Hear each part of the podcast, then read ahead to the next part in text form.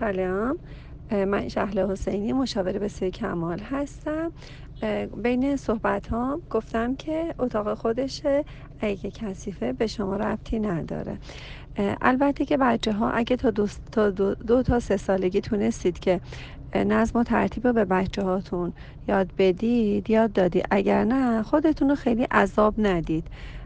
یه خورده تو پذیرش باشید حال خوبی داشته باشید. به نظر من هم برای بچه کوچیکترتون حال بهتر و فضای بهتر روانی مهیا هست و هم برای بزرگتر که احیانا در بزرگسالی کم کم همینم بتونه که به خاطر اینکه رضایت شما رو به دست بیاره بتونه که یه خود مرتب تر بشه. اگه نه با دعوا کسی تا حالا با اخم و تخم و دعوا و مسائل روانی کسی تا حالا نتونسته بچهشو منظم مرتب کنه.